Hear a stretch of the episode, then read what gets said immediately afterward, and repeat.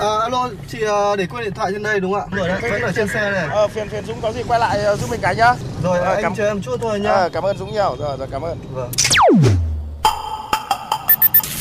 May quá có anh thay lốp giúp em ạ. Cảm ơn anh ạ. Ờ, không có gì, đi ngoài đường gặp tình huống khó khăn thì tôi giúp thôi. Thiên lý hữu tình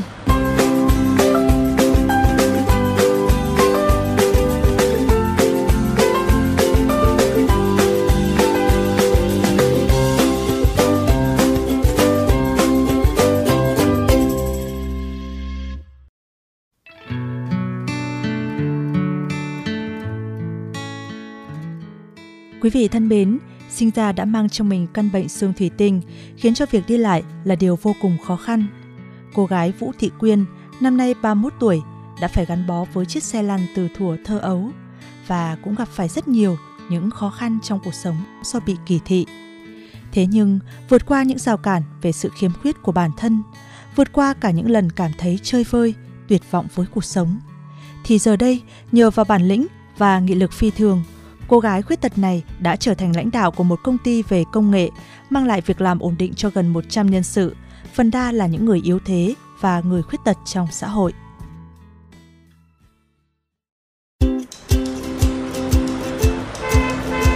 Dừng xe bắt tay Reddit xác định rõ mục tiêu đó chính là tạo cái cơ hội việc làm và cái cơ hội phát triển bình đẳng dành cho cái nhóm người yếu thế đặc biệt là người khuyết tật làm cho họ tự tin hơn trong cuộc sống làm cho họ thấy rằng là ừ, họ không phải là vô dụng họ không phải là những cái người chỉ có chờ đợi sự giúp đỡ của người khác hay là chỉ có chờ đợi sự từ thiện mà bản thân họ, nếu như họ được đặt trong một cái môi trường phù hợp thì họ cũng sẽ đem lại những lợi ích rất là tốt đẹp đến cho doanh nghiệp, cho xã hội hay cho chính gia đình của mình và cũng thay đổi được cái vị thế và cái cách nhìn nhận của người khác đối với người khuyết tật. Đó là chia sẻ của chị Quyên với cương vị là Tổng Giám đốc Công ty Trách nhiệm hữu hạn We Edit Việt Nam, hoạt động trong lĩnh vực cung cấp các giải pháp đồ họa bất động sản cho các đại lý, các công ty bất động sản nước ngoài. Nói về hành trình từ một người chỉ mong có được một công việc phù hợp, đến nay lại trở thành lãnh đạo của cả một công ty, chị Quyên kể rằng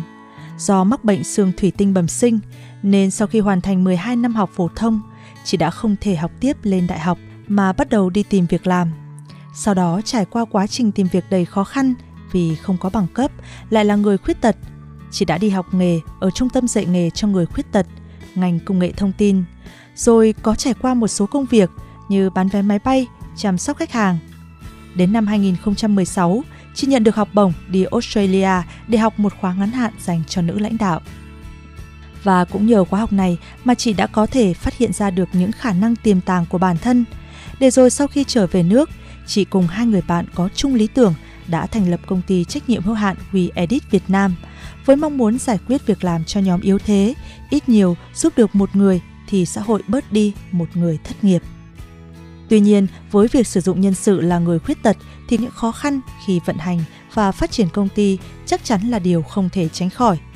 Khó khăn đó có thể đến ngay từ việc phỏng vấn tuyển dụng, vì khả năng giao tiếp của đối tượng này thường khá yếu, dẫn đến việc không cả thuyết trình được về bản thân hoặc thể hiện mong muốn đối với công việc. Hay là việc đào tạo những đối tượng này cũng mất khá nhiều thời gian, thậm chí gấp đôi so với người bình thường và phải đáp ứng những yêu cầu về cơ sở vật chất, có thể phục vụ cho nhu cầu di chuyển, làm việc, nghỉ ngơi của người khuyết tật. Thế nhưng đổi lại là khi những người khuyết tật đã bắt đầu làm thì họ thường gắn bó rất lâu dài với công ty. Đồng thời, do luôn có khát vọng vươn lên, khẳng định bản thân, họ sẽ nỗ lực hết sức mình, thậm chí gấp 2, gấp 3 lần để hoàn thành công việc. Chẳng thế mà chị Quyên đã tâm sự rằng, điều hạnh phúc nhất của chị khi làm công việc này chính là việc nhìn thấy bảng lương của các nhân viên ngày càng tăng lên. Chị kể, chị và ban lãnh đạo của công ty thậm chí còn hay vào xem trộm mail của kế toán để theo dõi từng tháng lương của nhân viên và mừng thầm khi năng lực của các bạn ấy đã có thể mang lại thu nhập đủ trang trải cho cuộc sống. mình có thể cảm nhận được cái sự tự tin hơn của những người đấy. Hàng ngày, theo từng giai đoạn đó dụ như giai đoạn đầu khi các bạn vào thì mình rất là thương các bạn đấy. Và các bạn cứ không biết một cái tí gì cả. Cái gì cũng phải nói hoặc cái gì hướng dẫn chẳng hạn nhưng sau khoảng một thời gian, khi các bạn có những cái thu nhập đầu tiên, các bạn mừng lắm luôn nhé, các bạn mừng vô cùng. Rồi đến khi mà cái mức lương nó cao hơn, ngoài cái việc chi trả cuộc sống ra, các bạn có thể dùng cái mức lương đó để hỗ trợ thêm cho gia đình hoặc là có thể làm cho bản thân được hưởng thụ hơn một chút xíu như là mua được quần áo này hoặc là thay đổi một cái điện thoại cũ đã dùng từ rất lâu rồi thì, các bạn hãy bốc lắm hoặc là lâu lâu thì có bạn kiểu khoe lên facebook rằng là mua được món quà sinh nhật tặng cho mẹ. Thì những cái đấy là phần thưởng lớn nhất đối với cái nhóm lãnh đạo của công ty. Khi mà thấy được rằng là cái mục đích của công ty chính là cái việc thay đổi cái vai trò cái vị trí của các bạn đấy trong gia đình và xã hội nó đã có cái sự phát triển. Là một người dành nhiều tình cảm cho WeEdit, đồng thời cũng là người mắc bệnh xương thủy tinh. Nhưng may mắn tìm được một công việc phù hợp với bản thân tại công ty này. Bạn Ngọ Thị Lý, sinh năm 1996, hiện là nhân viên bộ phận Photoshop của WeEdit chia sẻ rằng ở đây vẫn là làm việc vẫn là công việc nhưng mà mình cảm giác như nó tình cảm hơn so với những cái môi trường trước đây mà mình từng trải qua đấy là cái sự thân thiện từ ban lãnh đạo xuống đến với những cái người mà mình làm việc, mình tiếp xúc hàng ngày. Cái môi trường ở bên này nó cũng cởi mở hơn. Ví dụ như là ai mà có cái khả năng nào ấy, thì ban lãnh đạo công ty sẽ định hướng cho mọi người có thể tự đề bạt ở thời điểm hiện tại thì mình cảm thấy khá là hài lòng với công việc mà mình đang có này. Kiểu như là mỗi một ngày thức dậy, mình cảm thấy rất là hào hứng để bắt đầu một ngày làm việc mới. Chị quyên có nói một câu với mình mà mình mình rất là thích. Đấy là làm gì cũng được, chỉ cần không thẹn với lòng mình là được. Mình luôn luôn ghi nhớ cái câu đấy. Và mình cũng tin rằng các anh chị ở đây cũng sẽ tư duy, sẽ làm việc theo cái hướng như vậy.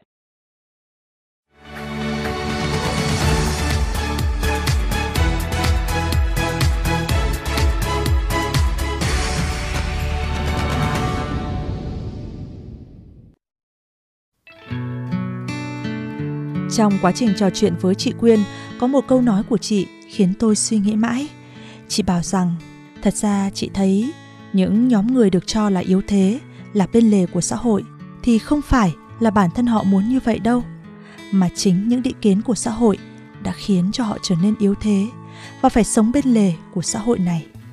Vậy nên, cố gắng không ngừng của chị trong cuộc sống cũng như trong công việc hiện tại chính là một cách để chị và nhiều người cùng cảnh ngộ có thể thoát khỏi những định kiến tiêu cực về người khuyết tật mà đôi khi nhiều người vô tình áp đặt cho. Thực ra thì để mà ở cái vị trí này thì mình cũng chưa bao giờ mình nghĩ tới đâu. Thực sự như thế, chưa bao giờ nghĩ tới là để đến một ngày mình sẽ ở cái cương vị là một nhà sáng lập của một công ty cả, mà mình chỉ biết rằng là khi mà mình được làm một công việc gì đấy hoặc là mình được tạo một cái cơ hội gì đấy thì mình phải nắm bắt nó và mình phải nỗ lực hết mình vì nó tại vì mọi vấn đề, mọi cơ hội, mọi chuyện xảy ra trong cuộc sống đều sẽ mang đến cho mình những cái kinh nghiệm và những cái bài học tốt đẹp và nó sẽ là tiền đề để cho mình phát triển bản thân mình sau này. Cái việc mà mình sinh ra là cái người như thế nào hoặc mình có cái hình hài ra sao, mình phải đặt ra một câu hỏi, nó có thực là quan trọng hay không? Đấy cái quan trọng của mình ở đây phải nghĩ đến là cái việc là mình chọn lựa cái con đường của mình để trở thành ai mới là cái người quan trọng chứ mình không nên để cho người khác hoặc để cho xã hội tạo ra một cái con người khác của mình biến mình trở thành một cái người mà họ nghĩ rằng là mình là cái người đấy mà phải là chính mình tạo ra cái con người mà mình mong muốn. Hy vọng qua câu chuyện của chị Quyên, mỗi người chúng ta sẽ có một cái nhìn công bằng, khách quan hơn về năng lực của người khuyết tật, bởi họ hoàn toàn có thể làm việc như những người bình thường, thậm chí có thể giúp đỡ người khuyết tật khác hay cả những người bình thường trong cuộc sống này. Đồng thời, học được cách tự mình cởi bỏ mặc cảm về bản thân, tự tạo cho mình những cơ hội và không ngừng nỗ lực, cố gắng dù gặp phải khó khăn, cản trở.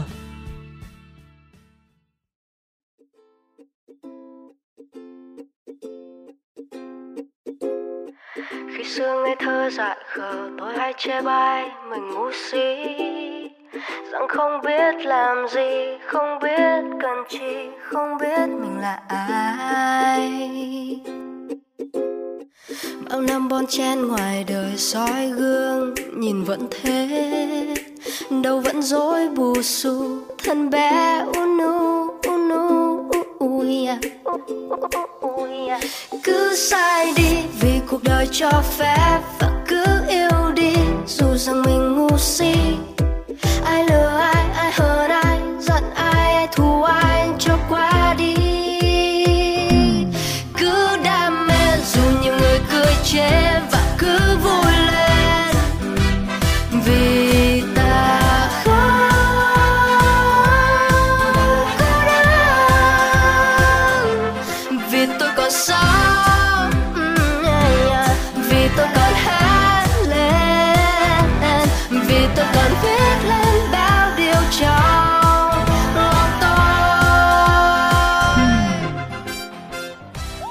Các bạn thân mến, nếu trong những phút giây của cuộc sống thường ngày hay trên những con đường mà các bạn đi qua có những câu chuyện khiến cho các bạn nhớ mãi về tình người, tình yêu cuộc sống, rất mong quý vị hãy cùng chia sẻ với chúng tôi thông qua fanpage Thiên Lý Hữu Tình hoặc địa chỉ email thiên lý hữu tình fm91 a gmail.com.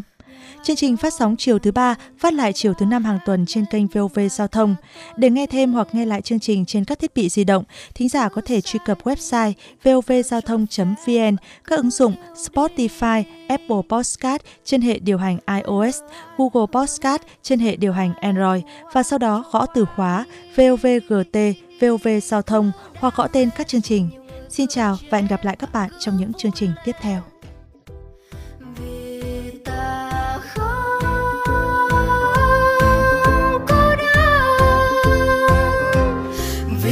Tôi còn sống